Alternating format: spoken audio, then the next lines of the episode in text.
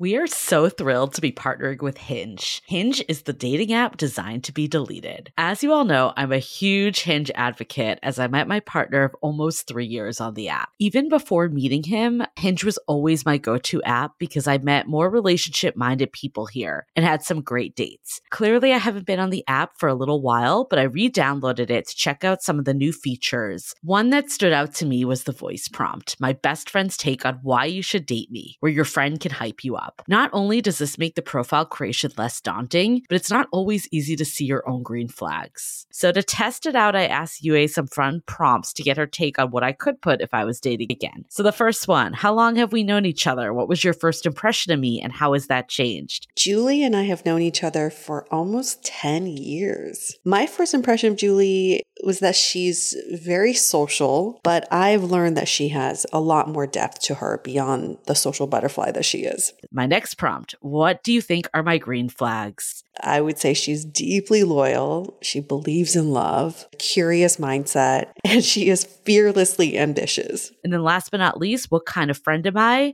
Julie is the kind of friend who will always have your back, no matter what. Damn, that feels nice to hear. So download Hinge and try voice prompts today. Then find someone worth deleting the app for. The Dateable podcast is an insider's look into modern dating that the Huffington Post calls one of the top 10 podcasts about love and sex. On each episode, we'll talk to real daters about everything from sex parties to sex droughts, date fails to diaper fetishes, and first moves to first loves. I'm your host, Yue Xu, former dating coach turned dating sociologist. You'll also hear from my co host and producer, Julie Krafchick, as we explore this crazy dateable world. Hello, everyone. Welcome to a brand new episode of the Dateable Podcast, where we not only discuss modern dating, but we also like to immerse ourselves in the trends that are going on, the sociological perspective of modern dating, the academic perspective. And what better way to do that than to talk to someone that's been on 800 first dates? There Holy you go. Holy shit. Holy shit. I'm so tired just even thinking about it. So I wanted to do an exercise last night. This is back of the napkin math. Okay. Of how many dates I have been on in my lifetime. First, dates. dates. Uh huh. And it's really hard because it's, you know, some of them go to second date. It's really hard to do. But, anyways, this is my back of the napkin math. There's 52 weeks in a year, right? Mhm. I think at some points in my life, I was going on more than one date in a week. And then Mhm. other points, I was going on zero, whether that was I was in a relationship, focused on other things, in a depression because of a breakup. Like there were many reasons that I went on zero dates.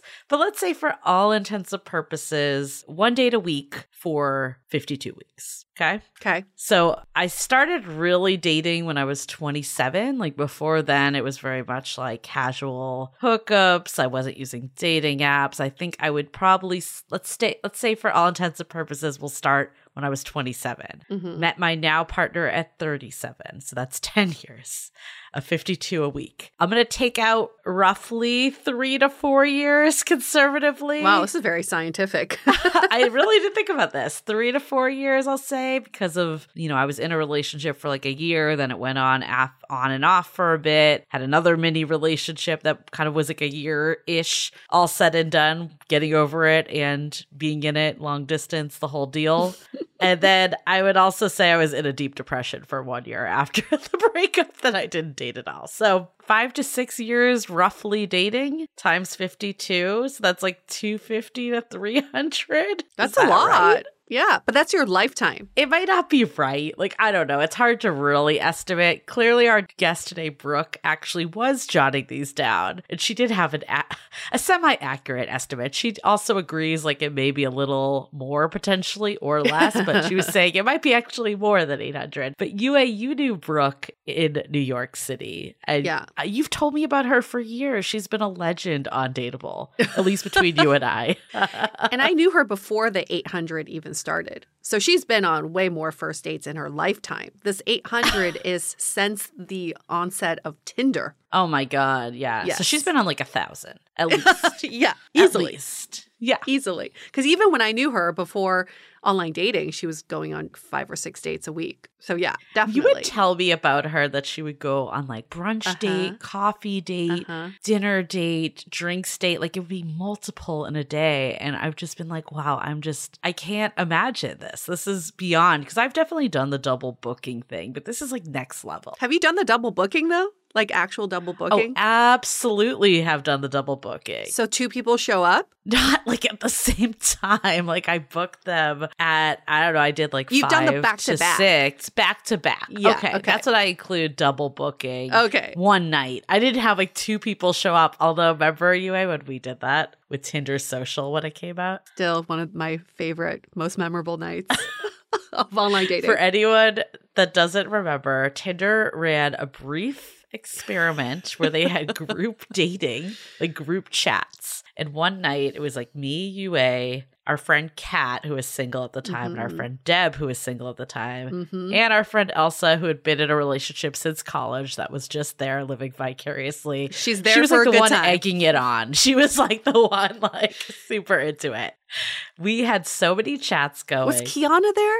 I don't think so. I think it was just us because I think there was four people in the chat. That was my thought. Okay, I think it was okay. groups of four. She must have been out of town or doing something else that night. We had her in a different Tinder social. Yeah. yes, we did. Anyways, we had all these chats. I feel like our convos were basically like just a bunch of memes going back and forth. Do you remember that? It was like no one was even talking in words. And then we told every group, I think we had like five groups that we were talking to. We told them all to meet us at this one bar in the Haight area of San Francisco. Nikki's bar. I still remember it to this day. Whenever I see Oh, that, I think about this night. We invited all these groups and only one showed up. So it actually worked out. The one showed up because it was Deb's thing, right? It was like her. No, that we just like picked them for her because we're like the like Oh, she right. was attracted to them, but like they didn't know that. They thought we were like all into the group. It was a real good time. It was a real good time because hilarious. We were hammered too. I mean, obviously. hammered. but aside from the the group dating, we all had also oh individual Oh matches Yes. too. Tinder you had matches. that guy come. And I had, had your oh yeah, infamous date. though this is the uh, the infamous bloody nose guy, which I will not get into on this episode. Point being, what was our point? Go back to rock bottom episode. That was season seven for that story. But the one that said Yue worst date ever was his worst Tinder remarks. date ever. yes, worst Tinder date ever.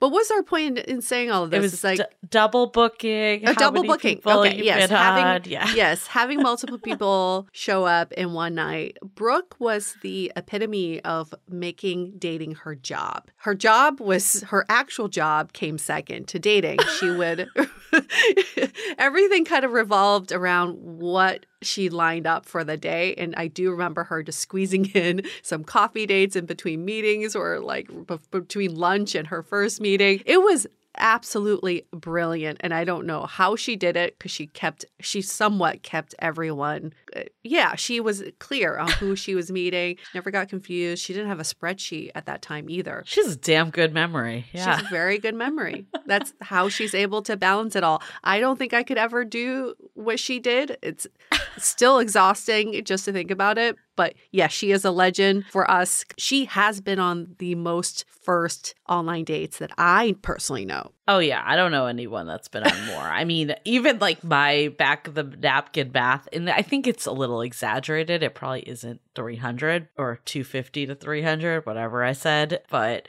I mean, 800 is a lot more than that. it's like three times. you know? Exhausting. Exhausting. Because she was thinking, oh, if I go on five dates a week. But there were some weeks she gr- she was definitely going on more than five dates a week. And she met her husband when she was 31. So she also had less years that we're talking about, too. Although she might have started earlier. It's hard to know. It's hard to also what you count as a as a date, right? but it got her to the point of finding love. And, you know, I think everyone has their own method. That's what we've learned. It feels exhausting, maybe to us, but as someone super extroverted, I love what we talk about in this convo of how she can see the fun in dating. So I'll say for that reason, I think even if you're like, I would never do this, it's worth listening to a different perspective because she felt very energized by dating. This did not exhaust her in any way. No, no, she absolutely loved loved it. And also being in New York, it's much easier logistically to go from date to date because you could just meet them all in one neighborhood and there you go. You're just booked for the rest of the night. And also, I think she just loves meeting new people. Having Mm-hmm. new experiences was something she really wanted in her life, especially during that time in her life. So I really appreciated that about her, her just curiosity for people. Yeah. Uh, but also just the stories that she would it's not even about the men that she was dating it was just like the logistics of getting from date to date like having one guy walk her to the next date or being late for one date and having to like bail out on this one early. Man that's the exhausting part Oh my goodness. Every city has its uniqueness to it. But I feel like her experience is very New York in a way. Very. You know, there's so many people. You know, even in San Francisco, I'm like, I feel like you like eventually would run out of people because they're just, you know, I mean, not that there's less than 800, but you know what I mean. Like New York is just such a huge city. With it being a huge city comes not necessarily seeing the same people twice, not having a lot of mutual connections, which also is why I think there's a lot of ghosting that happens. But I could see why she was able to pull so many people. As someone that you dated in New York for many years, like, how do you think New York is kind of its own beast? What I loved about dating in New York, so I was also doing back of the napkin calculations as you were talking through yours. I would say that I w- you know, I was in New York for 7 years. 5 of those were in a relationship. So really dating for 2. And in those 2 years, I think I went on 100 first dates in New York Damn. and then maybe 50 since moving out of New York. so just shows you I love it. It's like mine's like a span of 10 years. You're like, I got 90% of yours in two years. in two years because what what is so unique to New York is how diverse it is. And she does go into this in her- in her conversation with us. It's like you could date someone who's in finance and someone who's an artist, someone who just moved there, someone who was born there. It- you just never date the same person twice. Mm. And part of my gripe with San Francisco when I moved there and Julie and I became friends, I I just kept meeting the same guy over and over a again. different even body, in a different body, but same story of how they came to SF to pursue their tech dreams, same education, same Yeah. outlook on life. And in New York, you just it's like insatiable the amount of newness that comes with that city. So you just want to keep going on first dates because you never know which neighborhood you're going to end up in. You never know what kind of person you're going to meet. You never know what kind of experience you're going to have along the way. And so I I get how she's able to do that because it, it is a very unique thing to New York. Definitely. I think there's a lot of really good that comes from that, especially, you know, we do always say that having a serial dating phase is not a bad thing. It definitely can teach you a lot about what you're looking for, help you get more comfortable just in a dating environment. Like, I know for me, like, I was definitely not someone that dated a lot before dating apps. Like, I would meet the occasional person here or there, or like have hookups or stuff like that, but it wasn't as much dates. Like I remember like Mhm. even when I joined match.com, I was like this was like when I was probably like 27, so it was a while ago and I remember this was pre-Tinder and I remember thinking was I 27? I don't even remember. Probably 26, 27 because I moved to S7 25. And I remember being like I appreciate just going out one-on-one with someone in a setting mm-hmm. where I'm talking to them and I'm hearing about their life and vice versa instead of being in a crowded bar or just meeting casually through friends of friends, which is what I had been doing before. So I think mm-hmm. there actually is a lot of really greatness that can come from dating that we forget because it can be painful, especially when you really want an outcome of a relationship and it feels like you're going on date after date and they're not progressing. But having that period, at least for me, it definitely helped me get more confident, helped me understand who I jived with and what was important. Like, mm-hmm. do you remember that in the time in New York with 100 people? Like, did it help you? Or I could also see it going the other way if like everyone's so different that you're just like, what do I even want anymore? Oh, I think there's definitely a part of that.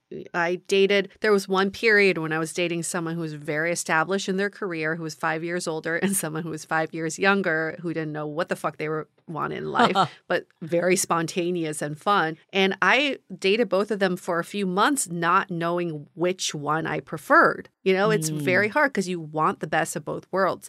So I can see why people would want to juggle multiple people in New York. And that's why it's notorious for a city where you don't want to settle down because you feel like you can get the perfect person by combining, you know, your harem of of people. But what I do miss though, and I'm not trying to out you, Julie, but you did ask me, you're like, do you kind of miss going on first dates? And you didn't ask that question like you want to be with other people but i get yeah. what you were asking because i i feel it too it's like i miss the first date jitters and the excitement do. of like i don't know what i'm gonna get there you know nothing is predictable and it could go terribly but it could also be so great too i know i told my partner i'm like we should just go to bars and like pretend like we are on first dates and he's like i don't know about that but I do, you know, like again, I wouldn't like trade in the relationship I have for first dates. Absolutely not. But I do miss because I also get energized by meeting people.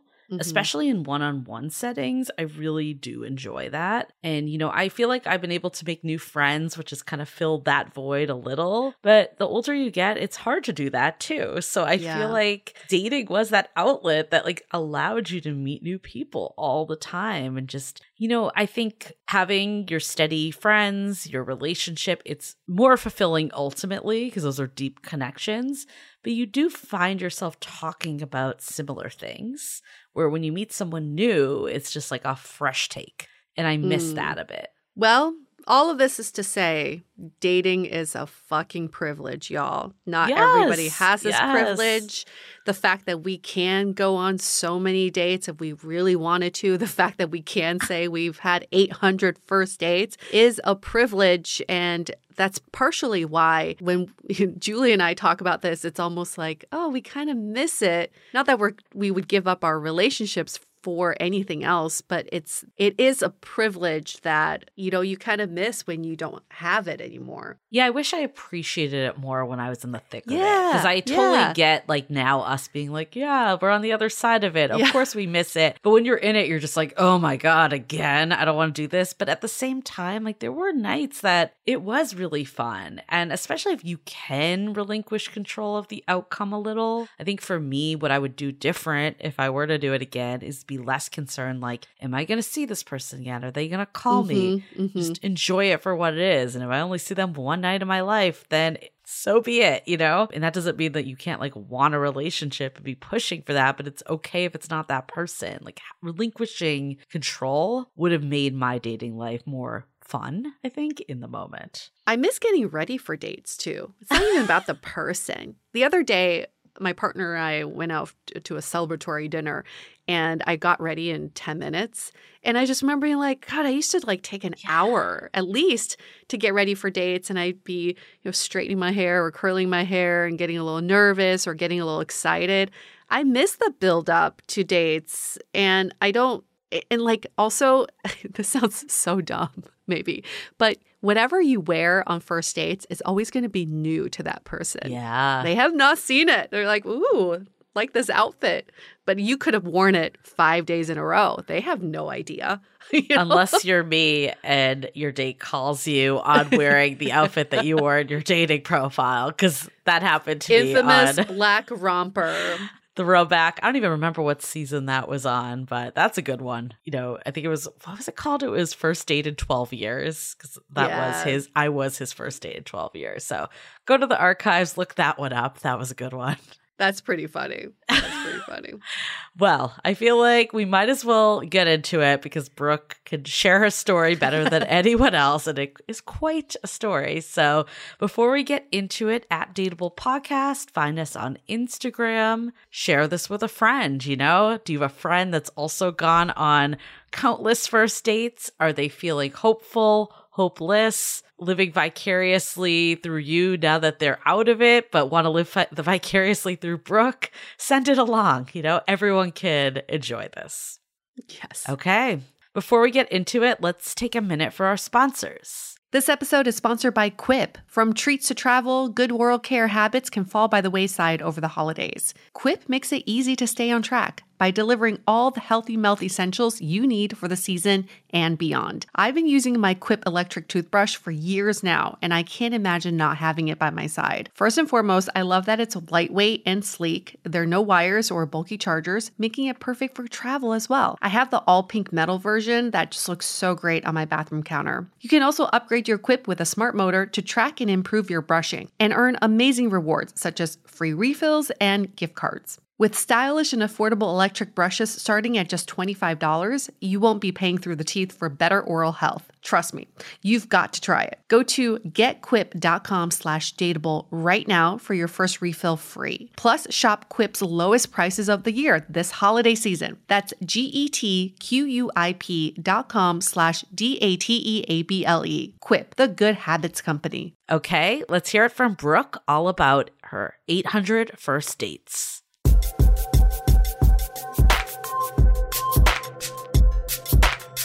So many people write in and tell us that they need to write a book or they need to be on the podcast to tell us about how many first dates they've been on and their crazy dating stories. And there is one person that we've had in our mind for so many years who is the queen of first dates. And she is gracing us with her presence today. I've known Brooke for over 10 years now. And I told Julie about Brooke, I think shortly after we met, because we were talking about doing this podcast. And I was like, Julie, there is this friend I have, and I swear she's been on almost a thousand first dates. And Julie didn't believe me at that time. And now she's seeing you and she is believing me.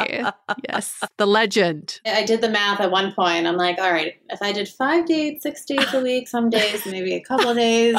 There was one night I actually did four activities in one night. I, I went to meet a friend for a happy hour. I went to dinner, and then I met a guy for a drink. Oh no, I went to the gym too. And I'm like, I guess like getting out of work at five. Let's just say it was very uh, accommodating to my social life schedule. So yes, I did.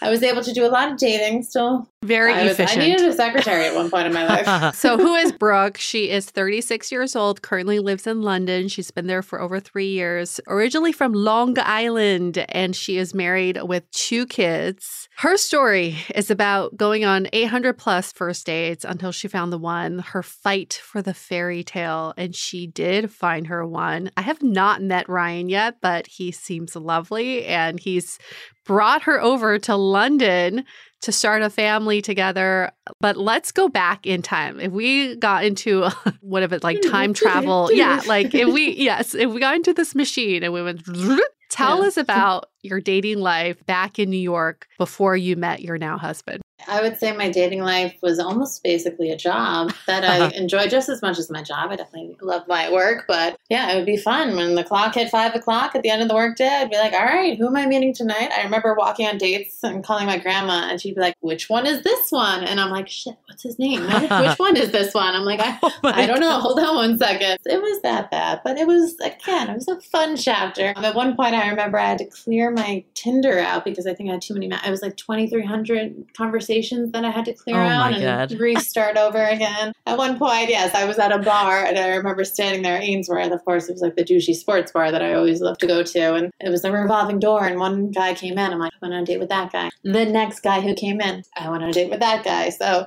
yes, if you can get an idea of what my New York dating life was like, I basically, if you were, I hate to say it, over six feet tall and around my age range in New York, I probably went on a date with you. I at least had a conversation. Where did you meet all these people? like in terms of the apps or like when we went out? I guess, yeah. Did you meet them on apps? Did you meet them in the wilds? A lot of them are online. I mean, on meeting in the wild was very hard. I mean, uh, the fact that I met my husband in the wild is more like unique than anything. And I had one friend who's like, "You're not going to meet these guys on these apps. Like, what are you doing?" And it's funny. I honestly, I thought at the end of the day, first of all, like, what else would I be doing with my time other than sitting home watching TV? I might as well go out, either meet people, know what I want, what I don't want. I mean, in terms of my expectations of whether these guys would turn into something. I mean, I had dates where I'm like, oh my God, that actually went really well. And yeah, of course I'd see him again. But I think there's just, again, the revolving door of dating in New York. I almost think is everyone just kind of dated. And I don't know how it is now. I feel like I'm so out of the game. I don't know. I'm imagining it's still the same for a lot of people.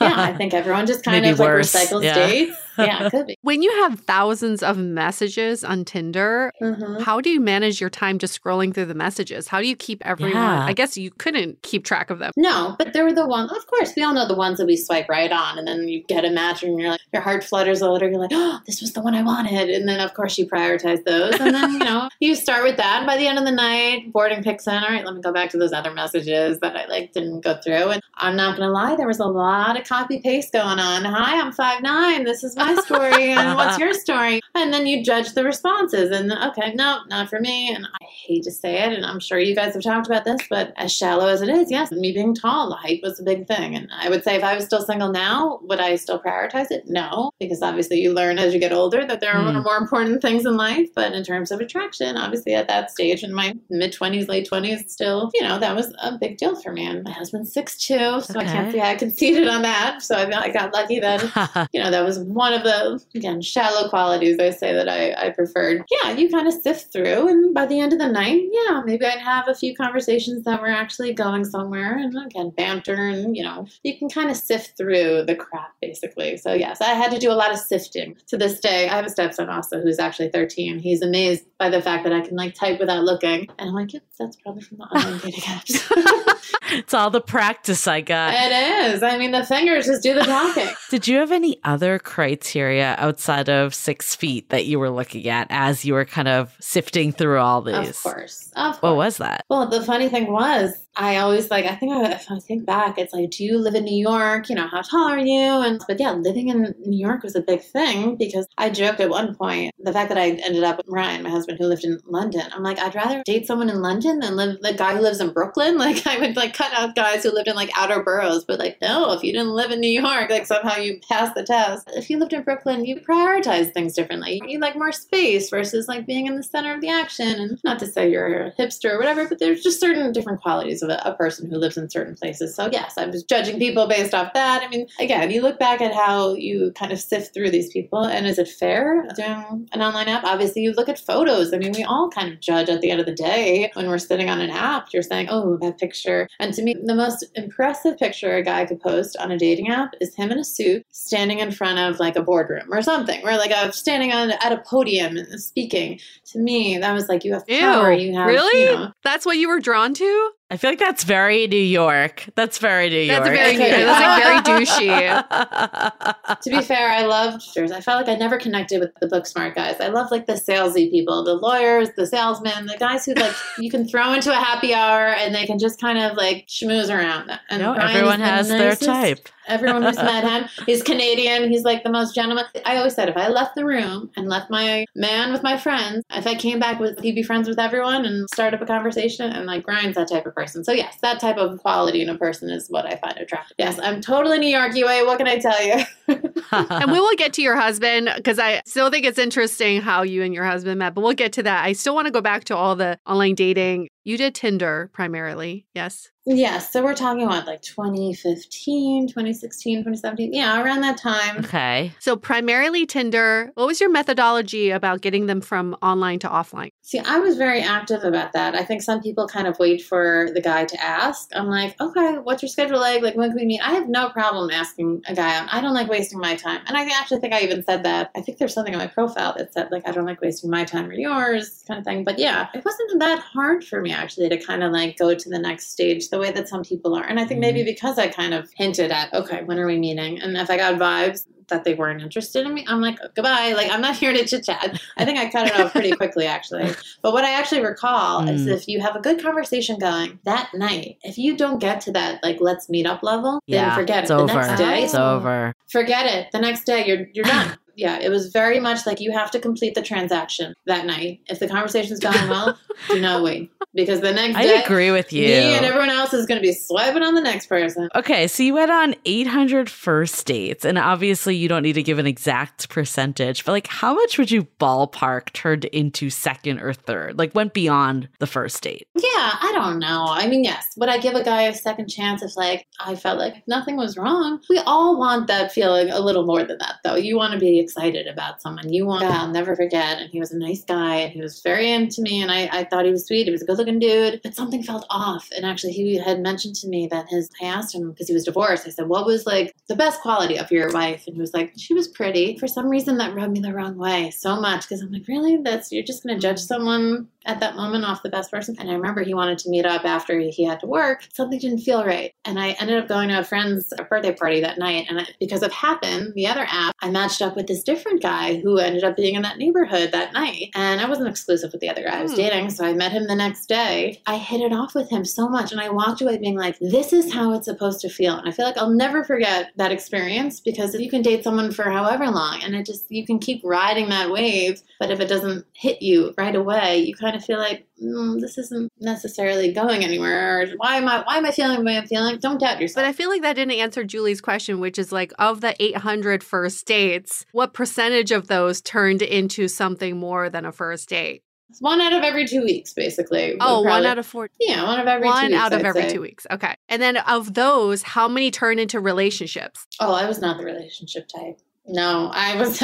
my longest relationship was probably like four months. In fact, Ryan was like, "Uh, that's worrisome." Again, I was that person that I'd rather date and see what's out there than commit to something that I know wasn't going to Mm. be sustainable. I was very content with being single. I knew that's all I knew from. So I was okay with that life versus, you know, the people who jump from relationships to relationship. Mm. I still to this day don't understand relationships where you're with a guy for a year and you don't talk about whether you want kids or this or just like big life changing stuff. I don't, it, it blows my mind how you don't have like big conversations. So yeah, if I don't see you lasting long term, I couldn't be with them. So Basically, very few of them became actual relationships. yes. And I could probably still count on my, on two hands how many guys I actually liked. Okay. So, how did you decide this is someone that, I mean, we're going to go into your husband, like, but how did you, like, know to keep going versus to give someone a chance? being in New York City, I think you kind of have the people who are career driven, and I love that. And I, I, I was that type of girl where I said I have to work late, as long as he respectfully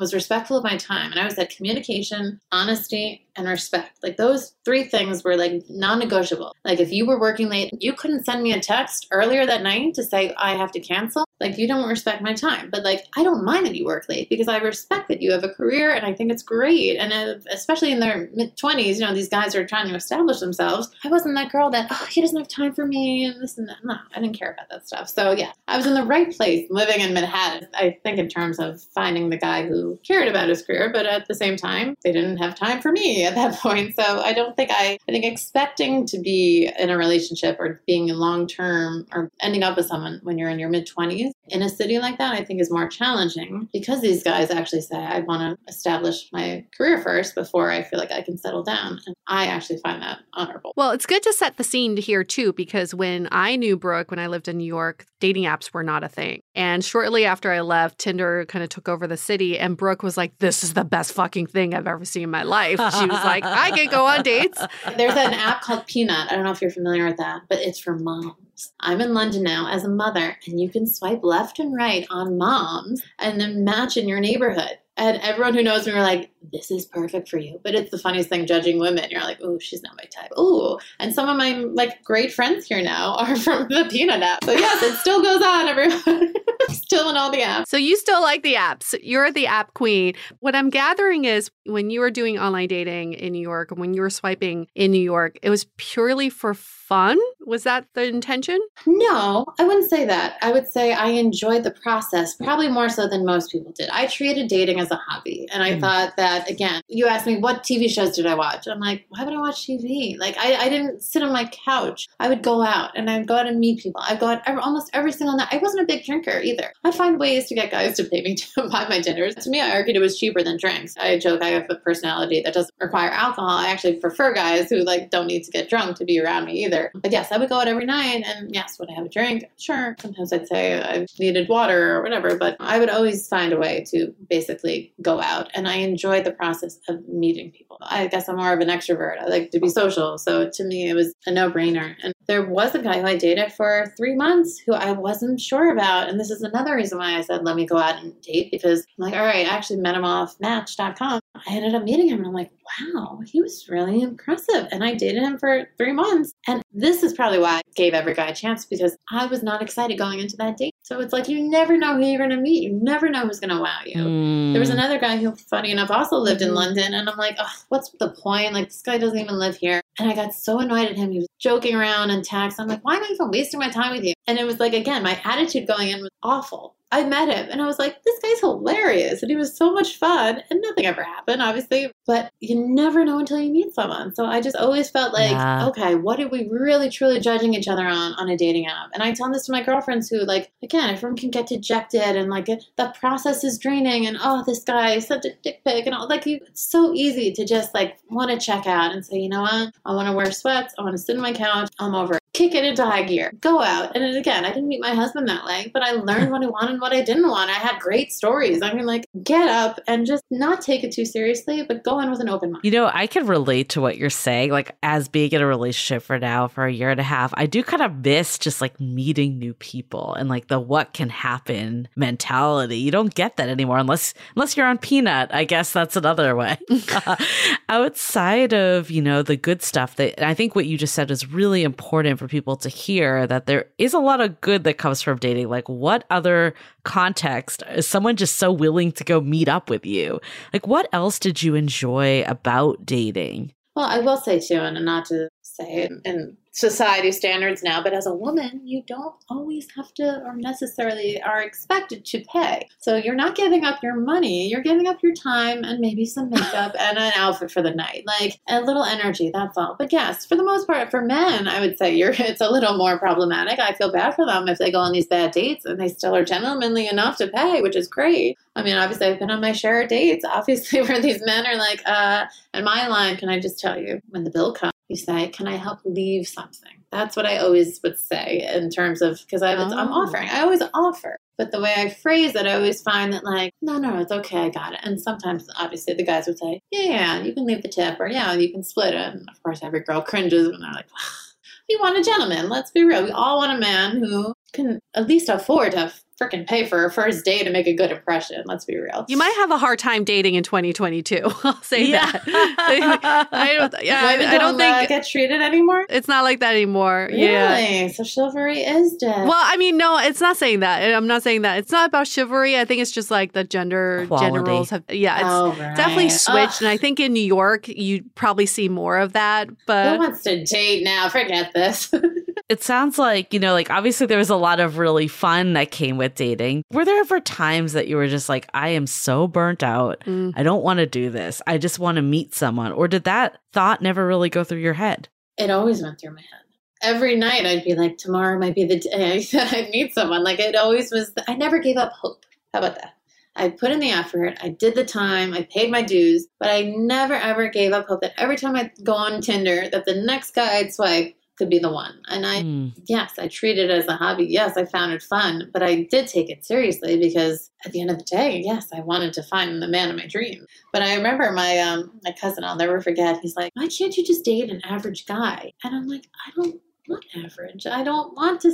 Like I never wanted to feel like I was settling, and in a lot of ways, like I obviously then maybe boils down to confidence. It's not that I thought I was the hottest girl out there. It's that I had standards for myself that I respected and that I looked for and wanted, and I did not have to sacrifice much of anything with the man that I ended up with. And I'm so thankful. And we say we love each other four or five times a day. We look at each other. Like, I'm so happy with how life turned out. And that's why I think I can reflect back and say, yes, all of it was worth it. Every single bad first date and good first date. And I do think so too. Whether it was age or, again, all the dating I did, I did make, my husband likes to say, a compromise, not a, a sacrifice to meeting. He's not perfect in every way. The, the situation wasn't perfect. I mean, in a perfect world, would I still be in New York? Maybe. But at the same time, I've Mm. embraced this chapter that I've moved to in London. And it was all about timing. I don't think if I met Ryan earlier and he told me he was divorced with a child and I'd have to move to London to Hmm. be with him, I would have been like, swipe left. and especially if you put that in a bio on a dating app, holy crap, I'd be like, no way. let's get to your husband then, because do you think you would have swiped on your husband if you saw him on an app? I would have 100% swiped. I mean, I find him attractive, but I would not have any expectations. And that's the thing. Like you, we've all probably seen guys who said, "I don't live here," but they're attractive, and you say, "Okay, you're here for a few days or a week, and yeah, I'll be your plus one to this or that, and show you around." And but the, the expectation level of it actually continuing would not be there. And I remember Ryan and I had this like fairy tale first week, and he's like, "I'm coming back for you." I'm like, "Okay," but no, he he did. The next day, he said I booked a flight, and for two weeks. Now, to be fair, you know, Ryan was working in the U.S. and it was his company, so he was able to fly back pretty frequently. Now, for most people, yes, it's probably not as sustainable, and we were able to build a relationship because he was in New York so frequently. So that helped, obviously. It wasn't just. Wait, how did you two meet in the first place? How did we meet? So this was one of those nights, one of those stories where like I wasn't supposed to go out and he wasn't supposed to. So basically, it was a Memorial Day weekend on uh, 2017. And funny enough, my friend Kat, who you know, she actually I remember was supposed to fly to Florida. Her flight got canceled, and she's like, the day of that Sunday, she's like, I'm gonna go get tickets to a show. Do you want to come? I was visiting with my grandpa who's in a hospice, and I was so close to saying, Mom, you always say how I never come home for the weekends. You know, it's Sunday. Maybe I'll come home at Monday. She got tickets to a show. I'm like, all right. So I went in, went out with a bunch of girlfriends, whoever still in the city. Now the city clears out on the weekends. Everyone knows Memorial Day weekend. Everyone goes out east to the Hamptons. It's all filled with tourists. So we went to a couple bars and we started out. We had a fun time, and then one of the bars we went to was dead. And I'm like, you know what? Let's just go to the Standard Beer Garden. This is where all the tourists go. Like it's going to be the only crowded place. Let's end up there.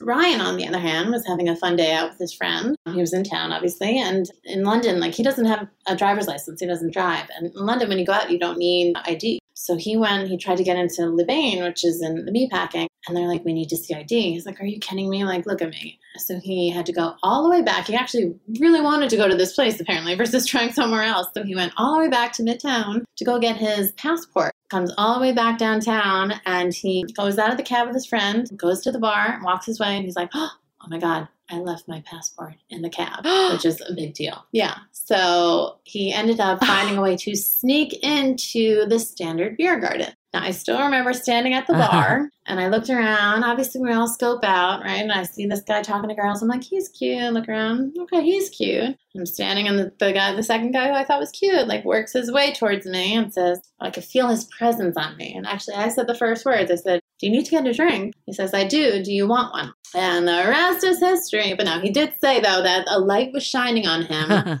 that night. And I'm like, You sure it wasn't the pendant light that was like shining on me? And he said, No, it, it was like a love at first sight moment for him. And like he texted me wow. the next day. We actually had a double date with his other friend and my friend Kat. Turned out it was his mother's birthday that day. And his mother passed away like a few months prior. So this was really a random encounter, like just two random people at a bar, no connections. Right. I think what's interesting about this is you said it, like I probably would have found him attractive on a dating app, but I maybe wouldn't have invested in this. But because you right. met him in a chance encounter, you had a different uh-huh. way of uh-huh. looking at it. How do you think, though, all your years dating prepared you for this moment? Do you think that it kind of came down to yes, it? I do think so. It's almost like if, at the end of the day, think of going on a job interview and going on 800 interviews. Don't you think you're going to get some experience of like talking to the, the, the person hiring you. I mean, you're basically. I think I gained so much comfort level talking to guys. I also worked in sports, and I was very comfortable like schmoozing with guys and you know shooting the shit, whatever. So I just felt like when I was out with them, it got to a point. And we all gain certain confidence at some point in ourselves, but I just like I stopped caring about certain things and just let go a little more and just kind of joked around. And mm. I think I just was more comfortable talking to guys um, at some point too, and less insecure about the things that maybe you should be insecure insecure about. I just, this is who I am, or I'll take it or leave it. Like that was kind of where you got or where I was at. What made this interaction and relationship different than the ones you've had where it was like three or four months? Yeah. This one is lasting where we're seeing now the trajectory is a lifetime. Yeah. No, he came on very strong, but in like a charming, gentlemanly, like kind of like swept me off my feet way to the point where my friends were almost like worrisome about how he was coming strongly at me. And I'm like, but I knew he was genuine. And that to me at the end of the day, day was just so unheard of. So something we've just never, I think every girl wants this man who just knows what to say and do in the right situation, just treated you like gold and just, and we clicked. We had, we had things in common. We had common goals. And I remember too, actually, when he came back that second time after our, our fairy tale week, and he was staying at his hotel and he said, he's like, can I get a key for my girlfriend? And I'm like, whoa, like, hold on. Like in my mind, I'm just like, wait a minute, what? In what world is like one week of like fairy tale dating equate to a girlfriend? So it freaked me out a little. I think then we went up to his room and I remember just like hugging him and there was just this like connection of warmth and like I just it felt right. And I, I actually put in my wedding vow, which you can see this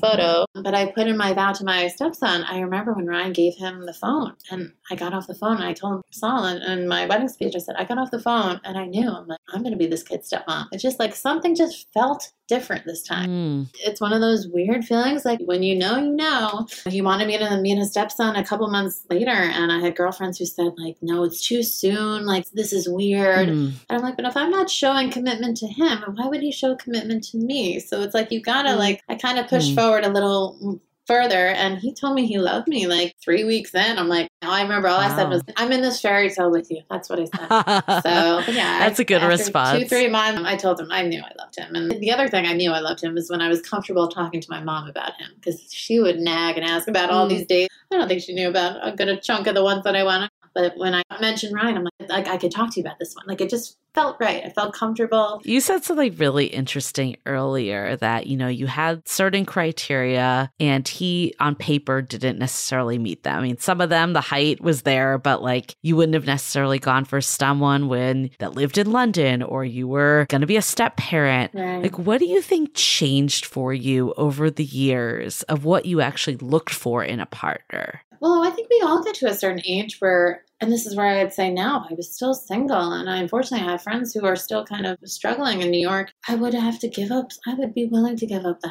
I'd be willing to give up certain things, the location, like, because at the end of the day, again, you just want someone who's going to be compatible. You want someone who's going to treat you right. So, yeah, I think time just changed. I mean, I was in the same job for, and I love my work, but same job for a while, same apartment, single. It was like something's got to give here. So I think at that point, mm. when I met Ryan and he said I'd have to move to London.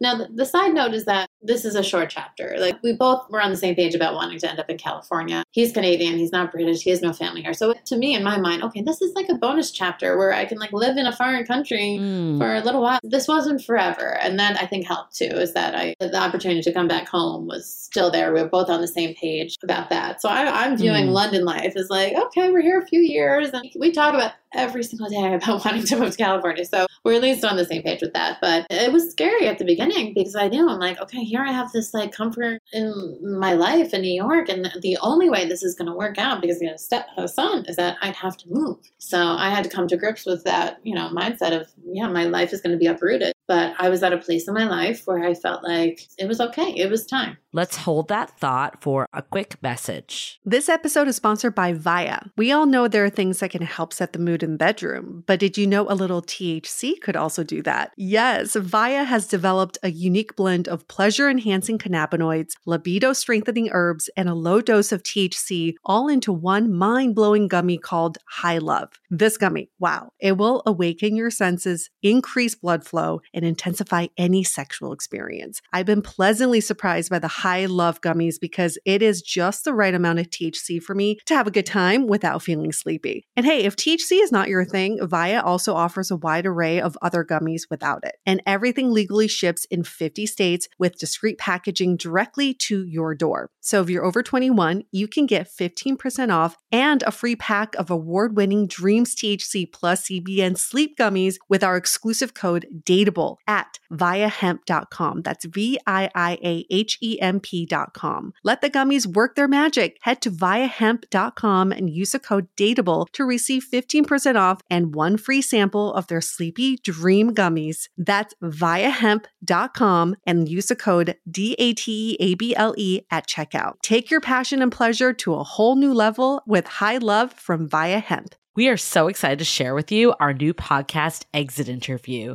Dates don't usually end with a satisfaction survey, and yet we rate everything in our lives, from Uber drivers to local coffee shops. So why don't we do the same thing when dating? We're here to conduct the ultimate romance review, featuring daters hungry for love who have agreed to call up old flames to gather honest feedback. Welcome to Exit Interview. He upgraded himself to business class while I was in economy. Wait, wow. What? There's feedback that will make you cringe. She could be a little bit hard headed, like not reading the writing on the wall. And feedback that will make you swoon. When she said that she had feelings for you. I had no idea. Really? And maybe you'll learn a thing or two yourself about how you can be a better dater, lover, or partner. Obviously, like knew I was gonna learn something. I didn't expect this. Welcome to Exit Interview. Listen to Exit Interview on the iHeartRadio app, Apple Podcasts, or wherever you get your podcasts. And you talk about your place in life. What was your place in life in terms of dating? Were there other people in orbit at this time that you met Ryan? To be fair, there was a guy who I met just prior who I was like all excited about who lived in Florida. And I was actually like, okay, if I had to move to Florida, I'll move to Florida. And he sent a message after we had met and it's like, you know, the likelihood that this is going to work out is like pretty minimal. And it just like deflated me. And I'm just like, like why am I doing this? And I Hmm. think that kind of helped me with Ryan because I was kind of Ah. jaded by the whole process that I didn't come on that strong to Ryan. I was like, okay, like this isn't going to do anything. So for a guy, I almost think if I was like a little over eager with him, that might have turned him off a little. Like who knows? I do think there is some truth to coming on too strong. That's a turnoff. Yeah, and of course there was a, a couple of guys who would reach out. I mean, when I met Ryan, were there guys that kind of tried to reappear? Absolutely. But I'm like, where were you months ago? You know, like clearly you weren't looking for anything serious at the time, and now I've moved on. And that's like a, a powerful feeling to say, like, you know, the hookup buddy that just like couldn't commit. Like, no, your time's done. Like, So, serial dating, you know, definitely has its benefits. Like you said earlier, you get to, you know, experience a lot of people, get more comfortable, find out what works for you in terms of personality and qualities. But I could also see the amount of dates that you went on almost becoming like more confusing what you're looking for also how did you kind of navigate like honing in on what was important versus just being like oh my god i've met so many people i can't even keep them straight anymore Right. Well, that I think, you know, I get critique from my mother. It'd be the same thing. It's like, how do you even know if you like a person if you're constantly like disposing them? And I think that boils back to the whole you know when you know kind of thing. I mean, yes, was towards later in my life, would I be more open minded to seeing guys again? Yeah. But to be fair, the guys wouldn't text me about meeting up again. You know, it's a two way street, obviously. You know, you can hint at all you want. That was great. You know, I had fun. We should do it again. And if they're not going to ask you out, they're not going to ask you out. So I still feel like at the end of the day, it was still more beneficial than not as far as, you know, my time. I only think maybe I just cut people off probably too soon Mm. if I didn't feel it right away. And that you can argue is probably a byproduct of the dating world we're in because of the, the options. I mean, let's be real. Again, New York, if you didn't hit it off right away, of course you would just say, well, the grass is greener. And that's part of the problem, obviously, as you guys know, with dating in a big city is that, you know, everyone, the options are just always there. I didn't have that problem in New York. And, and that's why everyone doesn't want to commit because there's always the next person to swipe on. So, So, what I'm hearing is Ryan came into the picture at a time where you were a little bit jaded by this previous guy, but also set you up to be open to moving. So, that was key. correct, and also, yeah. Ryan seemed to drive the situation quite a bit. He came on strong in the sense that he was very open and clear about how much he liked you. And in fact, it was love at first sight. Aside from Ryan, was there anybody else in those 800 dates that showed this type of initiative? Were there guys? Yeah. And it probably turned me off. It probably scared me. I mean, if I was younger and a guy came on this strong, I think I, I maybe I had a guy's mentality. Maybe I wasn't ready to settle down as much as I thought I was. But with the right person, I remember there was a guy when I was 24. I thought, like, I'm in love. That's it. We're going to get married and I'm done. Like, this worked out perfectly. Look how easy this is. Like, and of course, he dumped me after like two months because he only wanted a summer fling. I was like, we have our naive moments when we're young. We think like that the world's going to end. Oh my God, you broke up with me. I'm done. But yeah, in terms of like, again, dating back in the day, I can't say I, I there's one guy that stands out, to be honest, as far as that. I guess how long in total were you doing this serial dating thing? Was it like a decade or? It was like a decade. It was a decade. It was, oh, I moved to Manhattan. I mean, again, I didn't, my longest relationship before Ryan was like four months. So you talk, that's why I'm like, when I crunch the numbers, I wish I truly kept track because that actually might be more than 800. I don't even know. I am taking a guess. we got an even that 1,000. We I mean, you may as well. I think 800 sounds more realistic though, just to round up. Yeah, no, I'd say from what, to age 20 23, I moved into the Manhattan. I met Ryan at 31. So yeah, it's almost a solid Mm. decade of dating. And I wouldn't trade it in for anything. That's the best part. I think, like, I would even encourage my kids go to Mhm. Manhattan, go enjoy your life. Like, don't settle down so quickly. I mean, I- the only thing I wish, of course, is that I had more time with Ryan before we had kids. At the beginning, you said that you would go on like a couple dates a day. What was the most that you did? Did you double book, triple book, quadruple book? Take us through that. One of my friends still jokes. I don't even remember this, but she was like, "I love when you had the guy walk you from one day to the next." I was like, "I did that." Oh, Oh my God. I think the guy just wanted to go for a walk. I was like, "You want to walk? I'll show you a walk. Yeah, bring me to the next guy." Oh my God. What'd you say when you like lost him? Were you just like, you have to leave now because I'm going on a date? I know, of course not. But yeah, I'm just like all my friends and like, thanks for walking. But yeah, how did I do it? I mean, I, I basically I did a brunch on a Saturday and then I would do drinks before I met up with girlfriends on a Saturday night. I mean, if it was a guy I met already, maybe I would meet up with a different guy or tell another guy to come meet up with me and my friends while we're out. I mean, like, yeah, you can definitely like you can maximize your day for sure. I mean, did I even mention an afternoon activity? There's something you could do there. I mean, How'd you balance it like with your life, like your friends, Yeah. family, work? Like, How did you do it? work. Well, like I said, I, I love my job. I was a TV producer in New York. And, but yeah, I worked from nine to five. And my job, again, let me out at five. So I'm at the gym at six o'clock on the elliptical texting with someone. I mean, like at nighttime, like I said, I wasn't watching much television, or if I was, I was still on a dating app. Yeah, I'd meet up with friends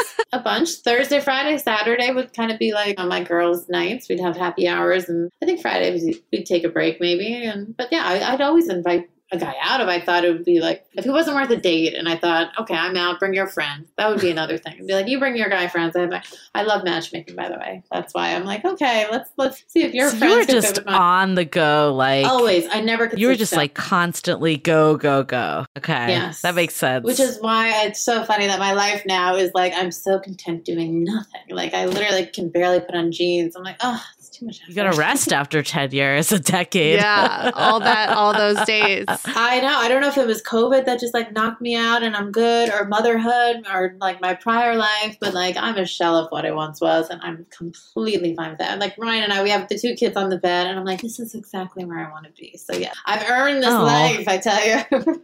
So I have a question for you because I can hear people saying, like, okay, you like dating, it was your hobby, we get that. But then there were some of these people that you've said, I didn't really see anything, so I invited them out with my friends. Or I knew they live far away, but hey, I'll just meet them anyways with no expectations. right. Why even go for those people versus saying, like, okay, they're not actually in the place of someone I could date? for the story. I always like would say it's worth a good story. And that's actually part of like what I loved about the online dating world. Like there were famous people you'd match with baseball players, like just like like, like certain things in the, the world that I was living in that I felt like one guy who I matched with I'm still friendly with today. I actually wasn't even like attracted to him. He wasn't my type. He looked like a soap opera star. He was a football player. I actually set him up with another friend. I'm like, and he came out with his friends. His friend dated my friend for a while. It's just like you never know who you meet, who you can like mingle with, and then where the night can take you. Looking back now, I mean, sure there's plenty of stories I don't remember because obviously there were a lot of dates. So, but yeah, one of the I started writing a book actually, and like in between each chapter were like many chapters of like these awful dates that are just so memorable. Do you recall a funny dating mishap story like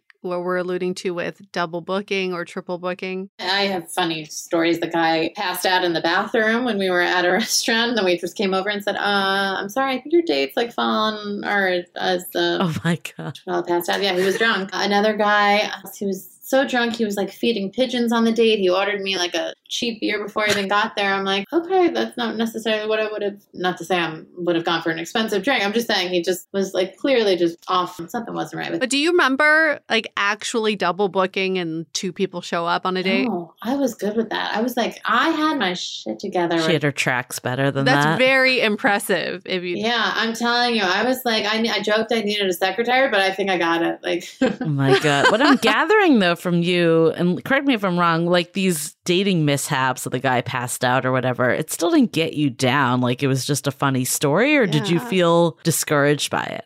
I mean, yes, don't get me wrong. I'm sure there are times where I'm like, I can't keep doing this. Like, we've all had those moments. And I'm sure, and looking back, Yeah. yes, I want to believe that I didn't. Yeah, it can be discouraging, especially when there's a guy you liked and he didn't reach out again. Or, yeah, we've all like had the ups and downs. But again, I, I boil it back to the hope. There's always that hope that the next guy who you meet was going to be the one who can like sweep you mm-hmm. off your feet. But yeah, I'd still try to go out. I, I did not have much success meeting guys out to be honest. So the fact that I met my husband at a bar hmm. and I have a story, that's what I love. And again, I'm all about stories. Yeah. What advice would you have for the people that, you know, might be feeling discouraged of going on date after date? Like you just said it a little of Yeah. keeping that hope, but like what would you tell someone or your past self in this moment? Yeah, I would say just go in with an open mind and treat it like, again, a night out that you can walk away with a good story. You can walk away with your husband. Most likely not, but at least you walk away with something more unique than just sitting on, like I said, the couch. I think you, at the end of the day, you have to be willing to put yourself out there to get anything. If you don't do that, then you're Mhm. not going to have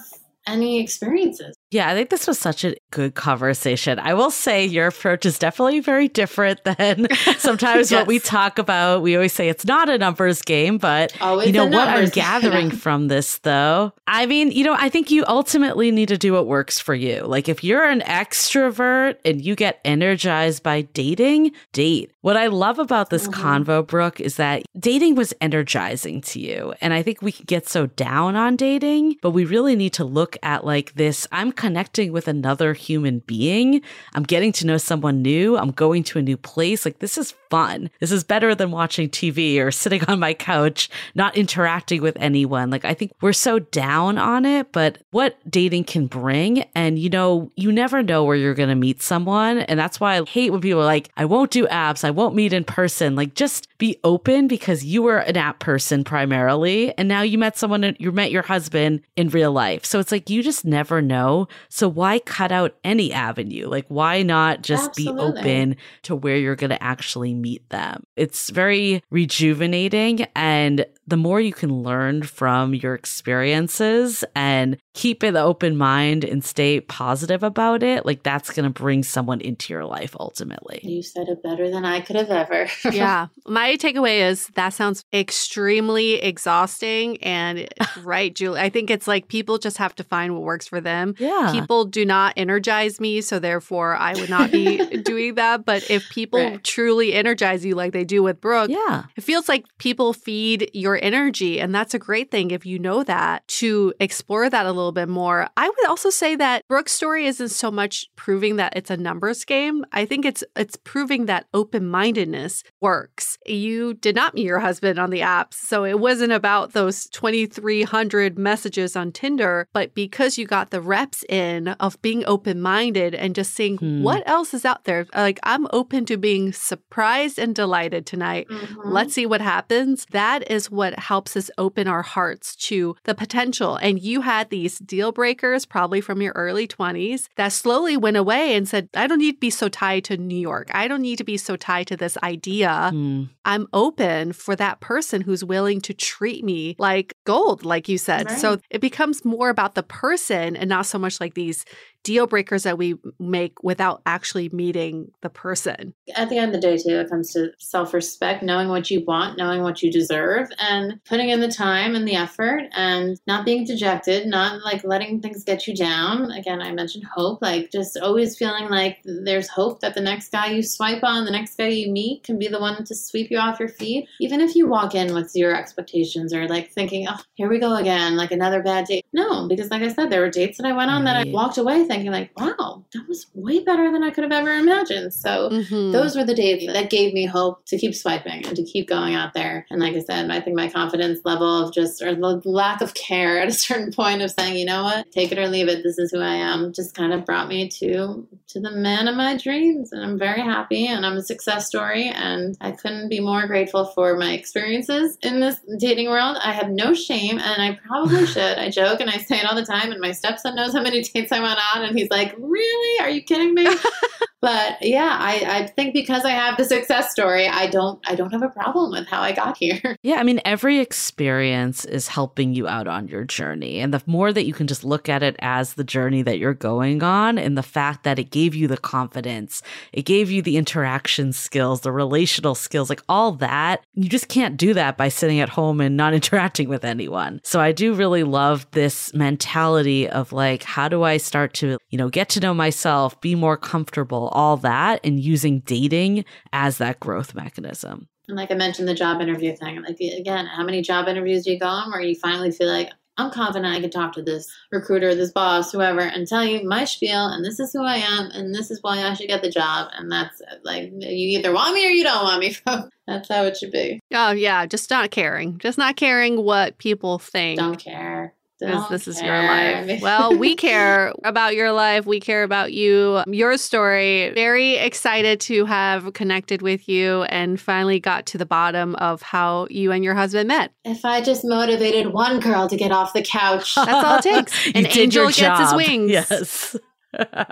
Thank you guys for having me. Thank you, Brooke, for this conversation. Well, we'll be on the lookout for your book whenever you can finish that. Yes, whenever I can like get these kids to school and I have time to be me again. Yes, absolutely. There you go. There will be time. For all of our listeners, thank you so much for supporting Dateable. If you want to get your reps in, you go on a, you know, give us a rating and review in Apple Podcasts. That five stars looks really good right now. You can just tap that and uh, write something fun and sweet and loving because, you know, that's how you can get your reps in with finding love. And we are here to help you all find love. Okay, we're going to wrap up this episode. Stay dateable. The Dateable Podcast is part of the Frolic Podcast Network. Find more podcasts you'll love at frolic.media slash podcasts. Want to continue the conversation? First, follow us on Instagram, Facebook, and Twitter with the handle at Dateable Podcast. Tag us in any post with the hashtag Stay Dateable, and trust us, we look at all of those posts.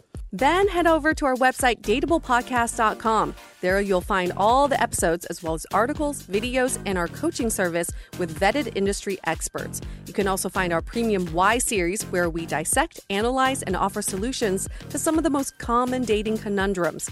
We're also downloadable for free on Spotify, Apple Podcasts, Google Play, Overcast, Stitcher Radio, and other podcast platforms. Your feedback is valuable to us, so don't forget to leave us a review.